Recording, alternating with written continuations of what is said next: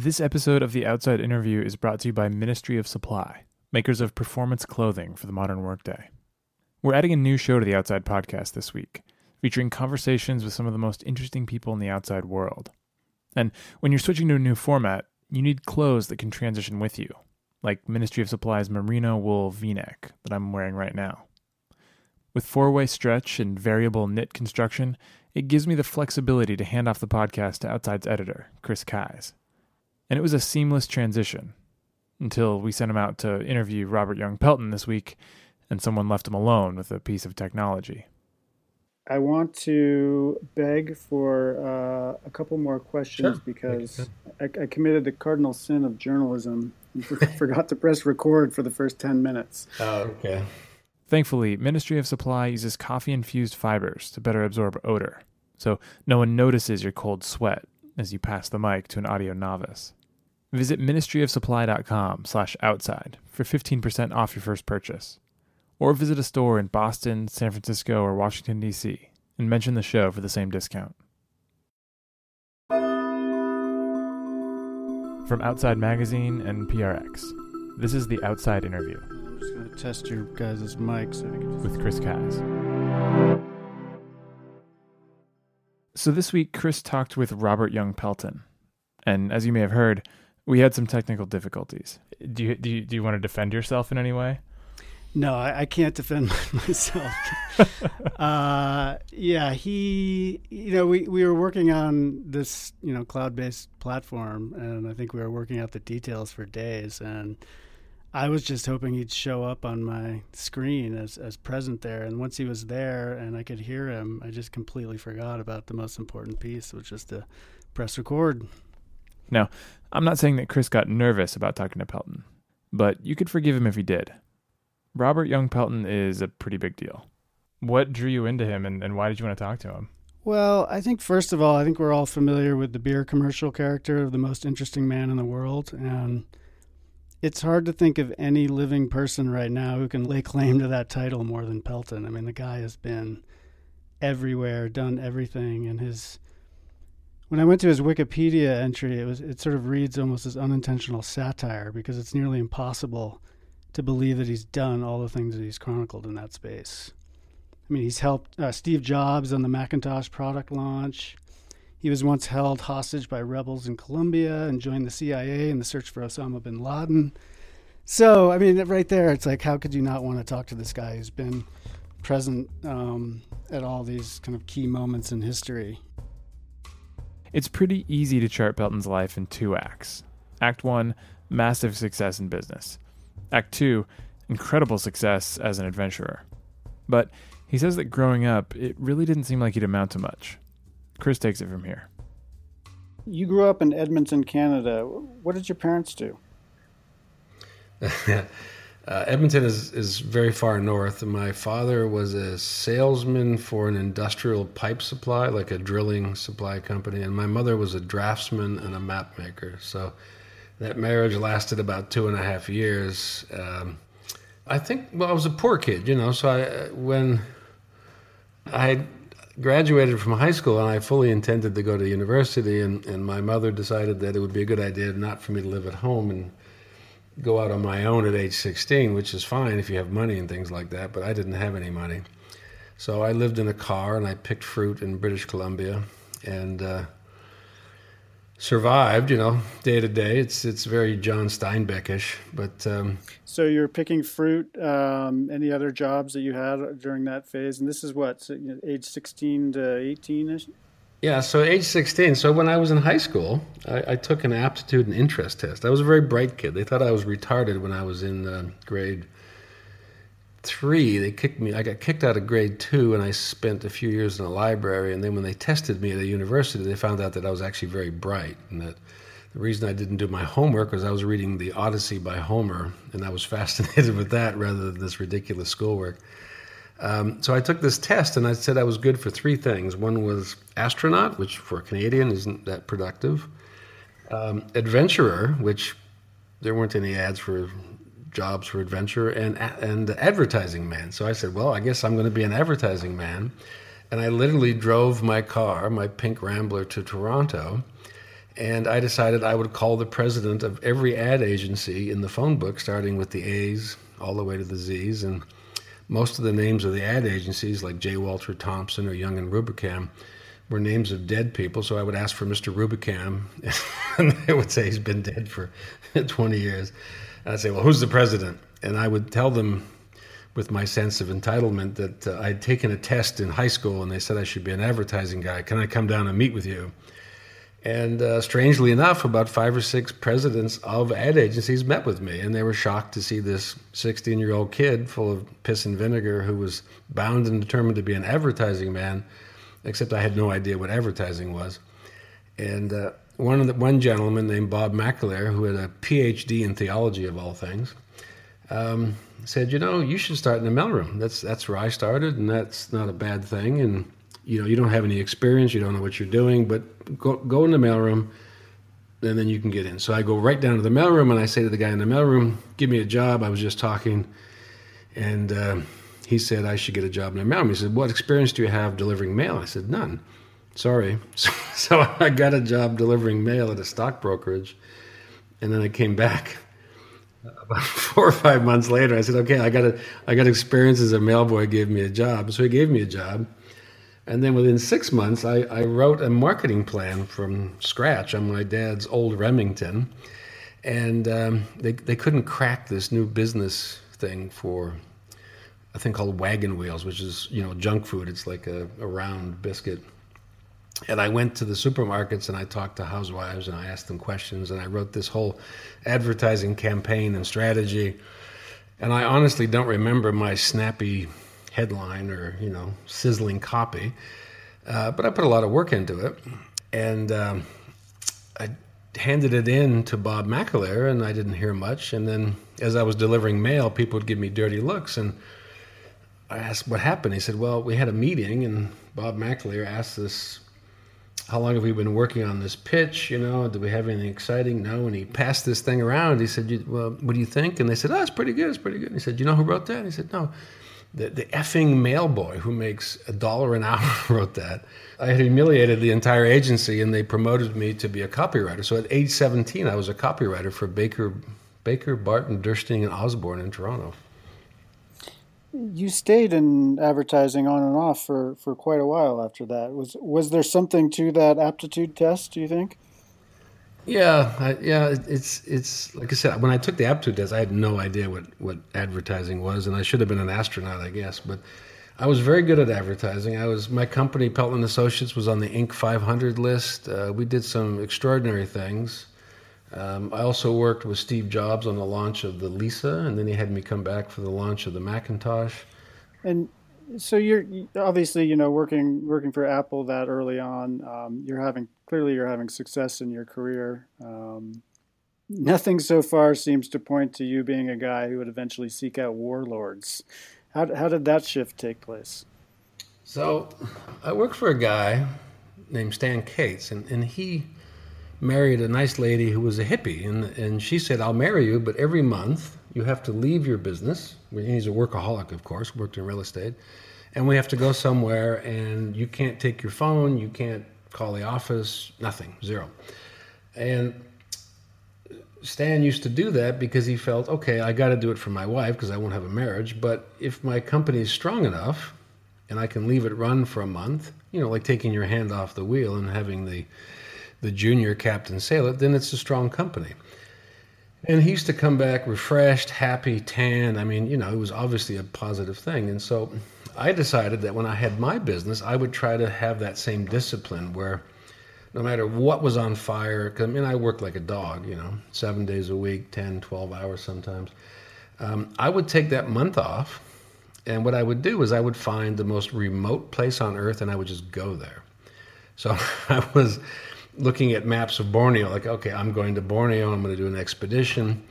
And on some of these things, like I did the Camel Trophy in Africa, uh, I would meet journalists and they would make fun of me. You know, they'd say, well, anybody can go to Africa or Borneo, you know, but try getting into Algeria and the GIA, try getting into the southern Philippines, try getting into Afghanistan. I thought, you know, they're right. The, that sort of 18th century sense of danger versus the kind of yuppie sense of, oh, I'm going mountain climbing.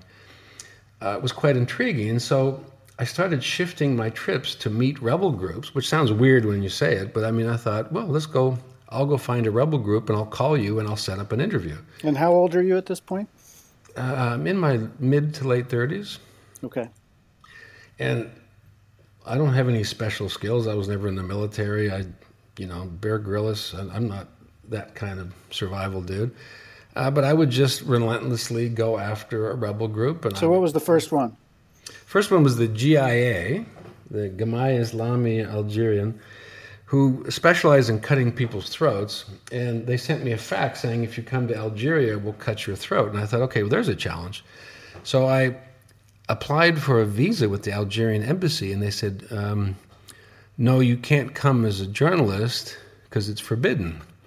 And then I said, Oh, no, no, I'm, I'm going as a tourist. He said, Fine. Boom. They gave me a tourist visa. And I was there during the elections, which was actually the most dangerous time. And I remember being the only outsider in this old, beautiful hotel. Uh, and about, I don't know, 200 journalists in this other hotel. And I would wander over to the bar because I got lonely in my hotel. And they thought it was very funny that here's this guy on vacation and he's in the world's most dangerous places. And I thought it was funny that they were there in the world's most dangerous places. And I would find a guy and I would say, Take me to the triangle of death. And, and he would think I was kidding. I said, No, no, I want to go here, here, here. And when I got into this region, uh, people would dra- literally drag me out of the car and say, I'm not afraid to talk to you. Come here. And they would show me all these things. And they would tell me that it was the government that was killing them and that they were not going to put up with this crap. And then I got arrested. I got nailed by some plainclothes cops who were called the Eradicators. It's a nice name. and um, I told them, I'm just a tourist. I'm just here meeting with people, which is true. Uh, and I had a camera, was like, I guess a journalist has a camera, and I happened to, you know, take notes, so I had notes. And uh, I was sent back to the main hotel. And then I was visited by one of those kind of creepy guys in Ray Bans that chain smoke cigarettes, and he wrote on a piece of paper saying, "You're allowed to go here, here, and here. Have a nice vacation. So I went right back out to the Triangle of Death the next day, and I got picked up again. But once again, it was fabulous being with these people uh, because they were terrified. And this is where they put people's heads on sticks outside villages. You know, it was a brutal war. And I set up through one of these contacts an interview with one of the members of the GIA and uh, called my friend who was a Turkish journalist and I said, Here, here's, a, here's an interview. This is his contact. You know, talk to him.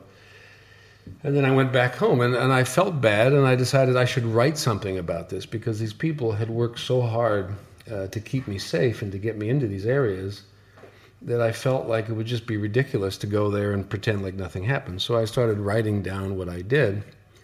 And that's where I came up with this idea of why aren't there travel guides to places that you need them to? In other words, like you don't need a travel guide to Hawaii or Disney World or France or whatever. Why aren't there travel guides to Afghanistan, Somalia, and whatever? And I bought a publishing company called Fielding Travel Guides, and I tried to hire people.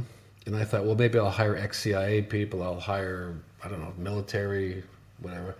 And they just laughed at me. And then I went to the bookstores and they said, Robert, why would somebody buy a book about a place they don't want to go to?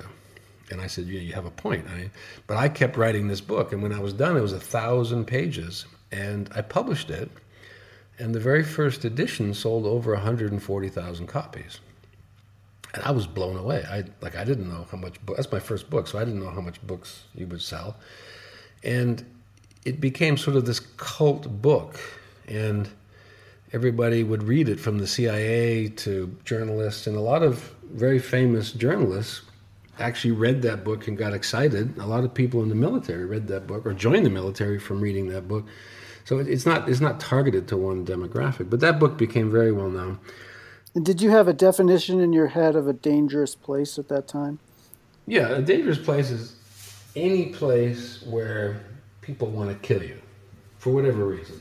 And the idea was to take real survival information, not not the stuff you read in survival guides, but like how do you actually survive a gunfight? How do you actually survive, you know, checkpoints in Liberia? And take it from real experience, not not hypothetical experience. When I published this book, it also coincided with the death of some of my mentors. You know, my, my father died of Lou Gehrig's disease, so I had six months to get to know him. Uh, one of my clients got hit with a racquetball and broke his collarbone and found out that he had terminal bone cancer. There's just a lot of weird things happening. And I was making $500,000 from Marvel just to answer the phone. That was one of my clients, was paying me half a million dollars a year just to answer the phone. And I drove a silver Rolls Royce. I had $1,600 suits. I had half acre ocean, you know, oceanfront property at home. And I just thought, this is not what life is about. This is, I'm not going to drop dead thinking that I should have done this or I wish I'd done that. So within, I don't know, six months, um, ABC News decided to do a special internet feature on me. I invented the SOJO, the solo journalist concept, and I went to the most dangerous places on each continent. And um, I brought along a little camera, little hand-sized camera. So I was with the Taliban in Afghanistan. I was with the rebels in Bougainville. I was in um, South Sudan, which is back then was called Sudan. I was with the SPLA rebels on the front lines and the poor cameraman would keep chickening out and they wouldn't follow me so i kept filming thinking well you know i'll film it and then you can use it uh, and then when i got back this thing had a huge following i think they said the audience was about 800000 readers every week and i would send videos and i would send uh, pictures and i would write questions i would ask because for example i was at a hotel in uganda and they put a bomb under my table and i filmed it all and then i said to people if you were a journalist, would you film these people bleeding to death, or would you put your camera down and help them? So I, I tried to spike this thing with these sort of, I don't know, soul-searching ideas because I wasn't functioning as a journalist and I wasn't functioning as a as a traveler. I was just somebody trying to meet up with these rebel groups. And then when I took that footage to Discovery, they're like, okay, we want we want this show. And I said, okay, but the deal is I get to go anywhere I want and you have to run it. And they go, okay. Did you make any, you know, looking back, huge mistakes in that in those earlier days? Uh, people always say, well, you know, what, what's your most dangerous experience, or how many times did you almost get killed, or I mean, I was literally going into every war on a regular basis with the rebel side, not the not the good guys. I mean, with the guys that were surrounded and getting hammered and whatever. And I was doing it with such speed and rapidity that statistically I, I, I, was going to be dead at some point. You know, I got hit by a car in Peru. I got, like I said, I got somebody, a ADF guy putting a bomb under my table in Uganda, the Speke's Hotel. I got kidnapped in Colombia. I mean, it just went on and on and on. And, and I was, you know, like when you skip a stone over the surface, I was just going to so many war zones and meeting with so many people that it became routine. I, I wasn't getting what I really should get out of it, which is sort of life changing experiences, there's there's nothing more soul crushing, I think, than having everything you want and just doing it all the time and not quite figuring out why you're doing it. Hmm. In 2003, I had an eight show no cut contract from Discovery with a celebrity endorsement fee. I think it was 100,000 bucks a year just to say I was on Discovery and my friends, my special forces friends, were in Iraq, and the war was about to start. And they said, "Come on, come over to Iraq. We're we're running around hunting scuds." And I left that contract on the table, and I ended up in Iraq, and I bought one of Uday's red Bentleys, and I spent months. I was gone for six months driving around Iraq during the war in this red Bentley, cataloging mass graves because people would come out of their houses and talk to me and take me to these places where 200, 300, 400, 500 people have been executed and then bulldozed into the ground. And I really liked that. I really enjoyed being the guy that was doing something productive. So this is really interesting to me because uh, um, you correct me if I'm wrong, but it doesn't seem like you're someone who's spent a lot of time on a, a therapist's couch. But I'm wondering, as you say, you know, you, you went into so many war zones that it became routine. What was driving you at that point? And, and as you say, you're, you're even wondering why you're doing this yourself because you're not getting the enjoyment out of it that uh, you had originally intended. Let me give you an example. So I was in Afghanistan with the Taliban. There's not a lot of newspapers there, right? I then fly from uh, well, I drive out of Afghanistan. I fly from Pakistan to Uganda. I have no idea that the ADF has said they're going to kill an American. I have to catch a bus the next morning to go to South Sudan to meet with the rebels. They put this bomb under my table. Another bomb goes off, and I'm helping all these bleeding people. Another bomb goes off the street, just about half a mile up the street. I grab a security guard and pickup truck, and I say, "Let's go." And I go to this bomb, and there's three um, girls that had opened this bag, and one was dead in pieces.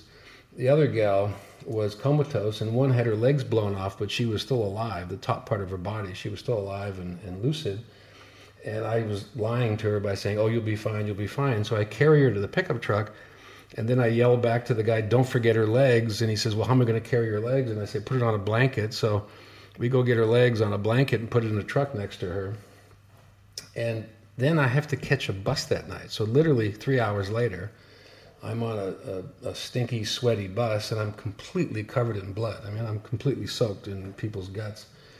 And then I drive for 12 hours up to Gulu, and then I take a pickup truck, and I'm on the front lines just south of Juba with the SPLA, and a guy wearing a banjo, I mean, a, a badger hat, is playing a banjo made out of an ammunition crate singing a song, and I'm filming him. So you'd imagine what my life was like. I, I just there was no normal. There was just this, the most extreme uh, things you can do. So I, I, I realized that you can you can just go so far into the I guess not the bizarre, but I mean the most extreme experiences, and not even have a measuring tape for how extreme they are. They just become normal to you. I'm wondering if there's downsides to that for your lifestyle. I mean, there seems to be an increasing awareness among war correspondents that you know just simply covering these wars can leave journalists with some post-traumatic stress as well. You know, Sebastian Junger's written about this recently. Has that ever been a concern for you, or something that you've dealt with? And I never liked working as a journalist. I worked for 60 Minutes. I worked for ABC Investigative. I worked for CNN. I don't like that line of work because it's like being a tourist, right? You're you're doing embeds. You're sort of being you're in a normal environment. I, am old school. I, am actually with the rebels. Like when I'm in Grozny, I'm surrounded by the Russians in Grozny in 1999, and they're trying to kill us. So I'm I'm experiencing real war, and it it affects me. In other words, I'm not watching other people. I'm not trying to distance myself. So I'm, I guess what I, I'd like to think is by fully experiencing these things, I don't have any residual like I don't get nightmares. I don't wake up screaming. I don't have any problems. And when I'm exposed to, you know, grotesque and, uh, and I was in Liberia with the LURD rebels, and my gun boy gave me a severed head, and he wanted he put a wire through the ears, and he thought I would take it back with me as a gift. And you know, things like that are, are normal for there, but they're very abnormal when you come back. So I, I tried to help people understand that this is how people live. I mean, this is not unusual in these places. But at the same time, I don't feel any guilt. I don't feel like I have to answer for anything or I don't have any emotional problems. I, I did what I wanted to do. I helped these people communicate what was happening. I covered wars that nobody else wanted to cover. I wrote about it. I filmed it. You know, if you saw my South Sudan documentary I did for Vice, you know, Tim Freccia and I were there in the midst of the most brutal murders that I've seen in a long time. You know, when the White Army were attacking Malakal, um, and we were walking around filming it. You know, we, we're not we're not accepting it. We're not allowing people to do it when we see grotesque things. But you know, that is war. That's what happens when people start killing other people. Hmm. Um, you're in Malta right now as we record this. Can you tell me a little bit about the work you're doing there? Yeah, so I'm I'm a strategic advisor for the Migrant Offshore Aid Station, which was founded by uh, Christopher and Regina Catrambone in, in 2013, with the idea that they would create a private NGO that would rescue people at sea, not not just migrants, but anybody. And the reason I got involved is because I had been chatting with Christopher Catrambone on and off for a few years. He would call me up randomly in the middle of the night and just start talking to me, not even introduce himself sometimes. And he's a very fast talker. He's 34 years old, and at that time, I think he was in his 30s. And Uh, he had a very successful insurance business in Malta, and he had this idea to save people at sea, and, and uh, we would talk about it. Did you think he was crazy at first? I don't think he was crazy. I, th- I think he's a, an enthusiastic guy who seizes on an idea, but is is fascinated with the execution of it, not so much the the moral or the strategic position of what he's doing. You know, because you got to remember, charging out into the middle of the ocean and picking up illegal migrants is not necessarily where you want to spend millions of dollars. I mean, you can build orphanages, you can do many other charitable things that'll uh, get you a slot in heaven rather than picking up terrified Africans out of the ocean. So it was it was edgy and it was something that had never been done before. I mean, if, if you remember remember the, the boat lift in China and the Mariel and from Cuba, I mean there had been that had been instances of flotillas of people trying to escape countries, but not a lot of people rescuing them. And he jumped in with both feet and he bought a 40 meter fishing boat called the Phoenix.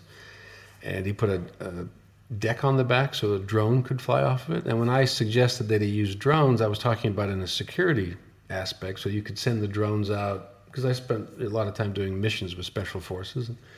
Send the drones out, look at the boats, make sure everybody's okay, there's nobody with guns on board, and then send out these ribs, these you know fast inflatable boats calm the people down and then bring them on board, search them, bring them on board. So I was shocked to find out that he was using these multi-million dollar commercial drones called Schiebel S100s, beautiful heli drones. You know, they're like a helicopter, bullet-shaped helicopter, about five feet.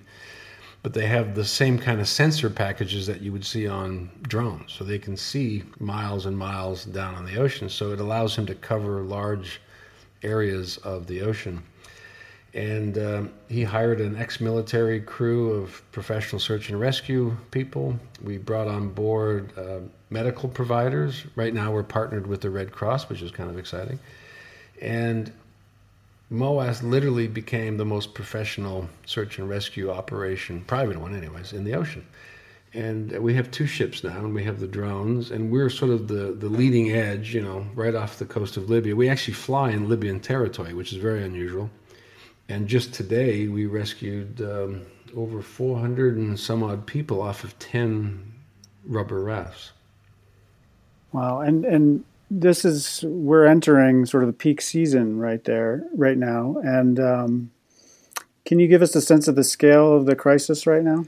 So they, they estimate about a million people travel into Europe as migrants. And the vast majority of those come across the central Mediterranean and the Aegean Sea. And, and, the reason they do that is because it's very difficult. If you're a Syrian, you're entitled to some type of, of refugee status in some European country. But if you try to write a letter from Syria saying, hey, can I come to Europe and will you protect me? It, it just doesn't happen. So they take these boats, they hire smugglers, and they cram them on these boats uh, and they go across the ocean. And then once they're rescued, obviously they're landed on European soil and they become partly responsible of the, of the EU. And so that's how they integrate themselves into Europe rather than go through this process. And I met a, a young Libya, a young Syrian lawyer in Libya. I was in prison.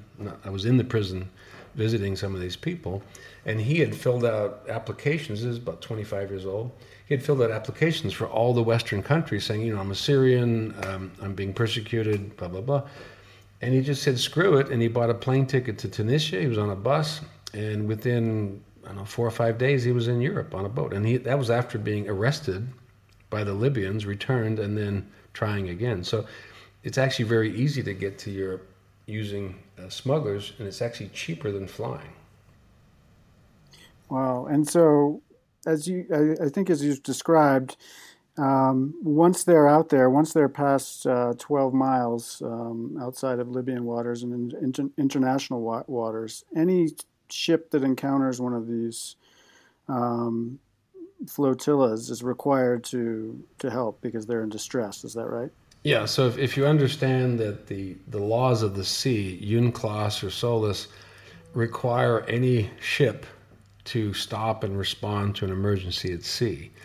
And that doesn't mean that they're qualified to do it or trained to do it or even equipped to do it. It just means that that's the law of the sea. So normally a, a, a oil freighter or you know cargo ship would be tasked by a control center or, or, a coordination center. In this case, Rome does all the coordination.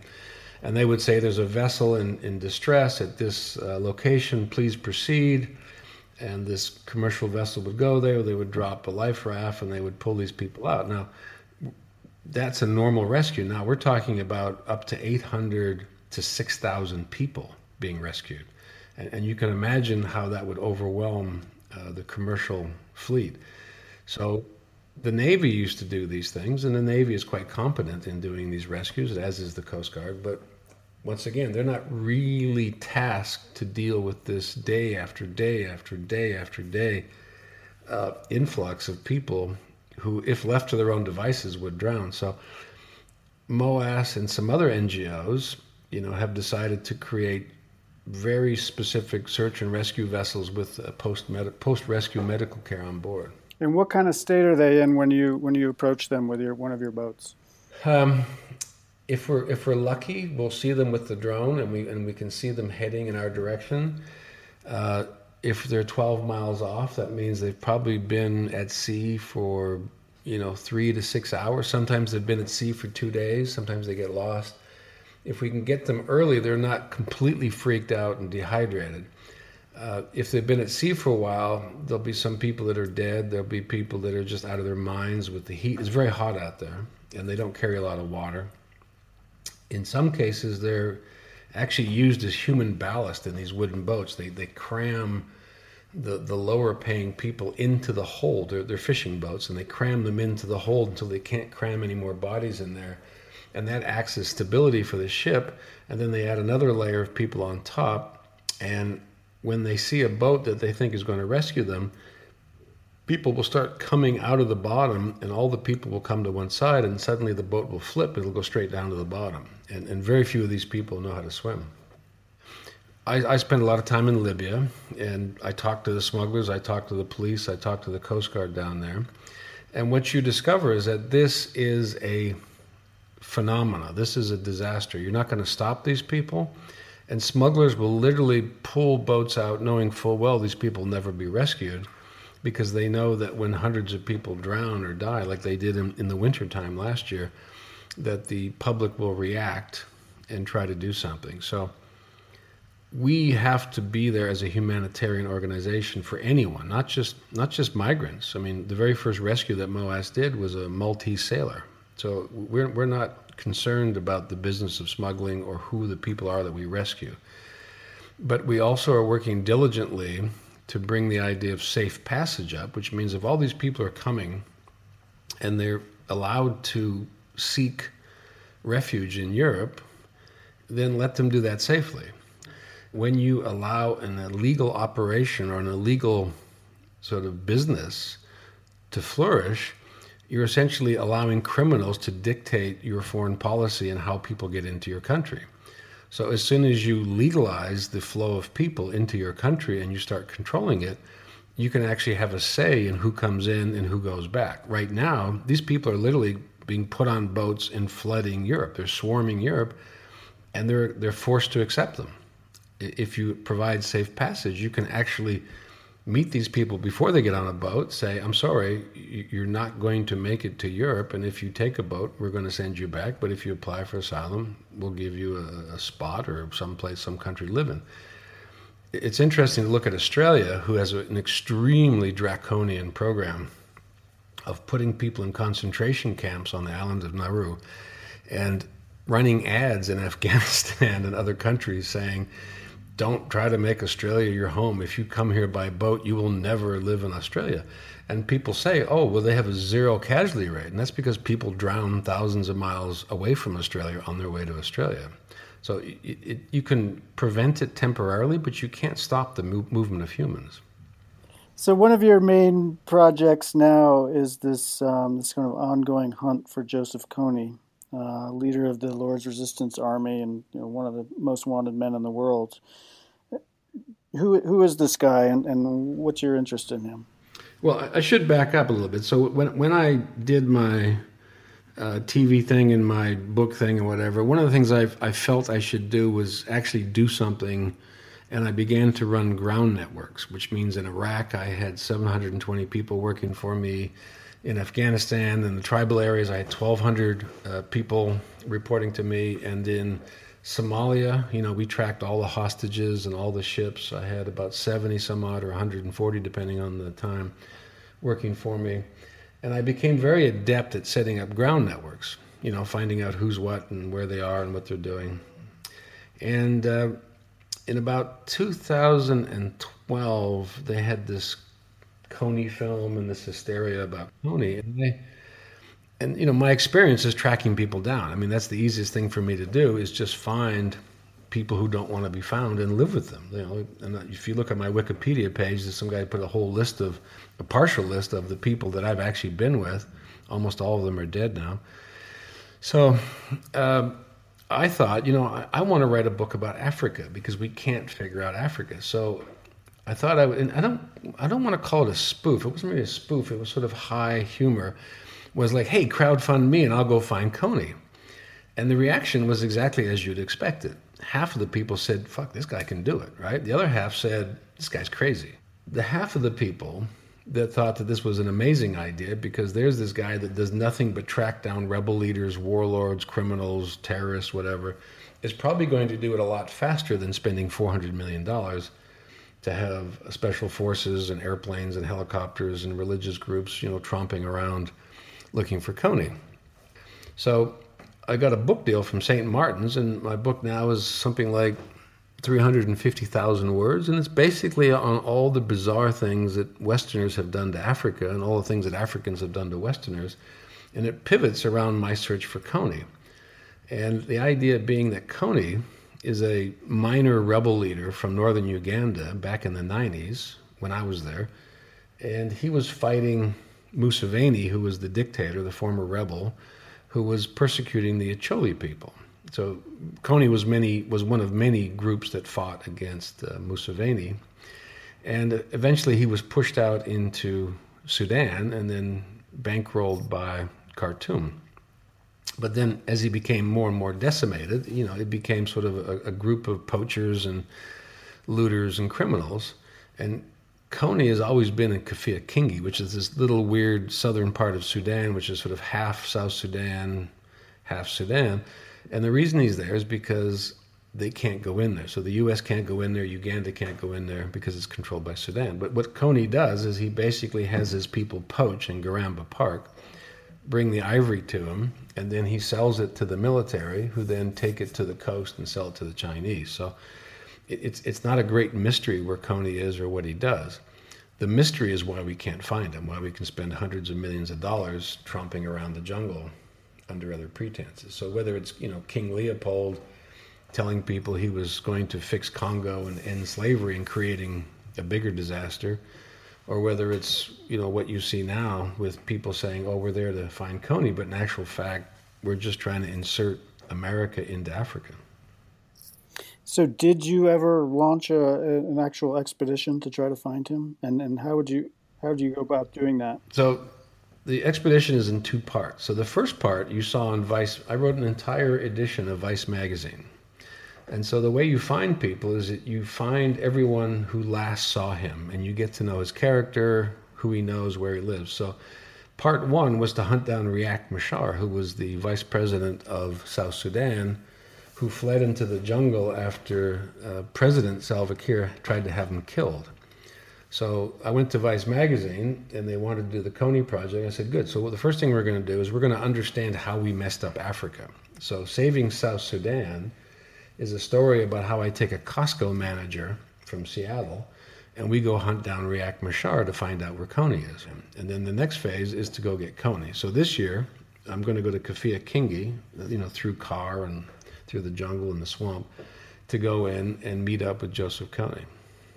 And that'll be part two. And assuming this meetup happens, what, what what's your intention when when that when that happens? Well, oh, Kony's kind of a loony guy. I mean, he's very paranoid.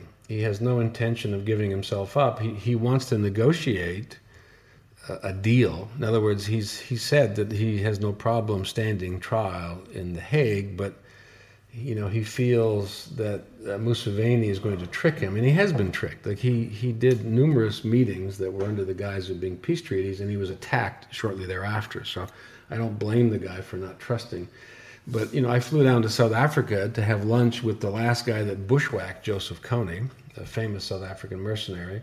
I met with Riek Machar. I met with Kony's people, and the idea is that I want to bring people along on this journey to see, first of all, that Kony is the least important part of what we're trying to do in Africa.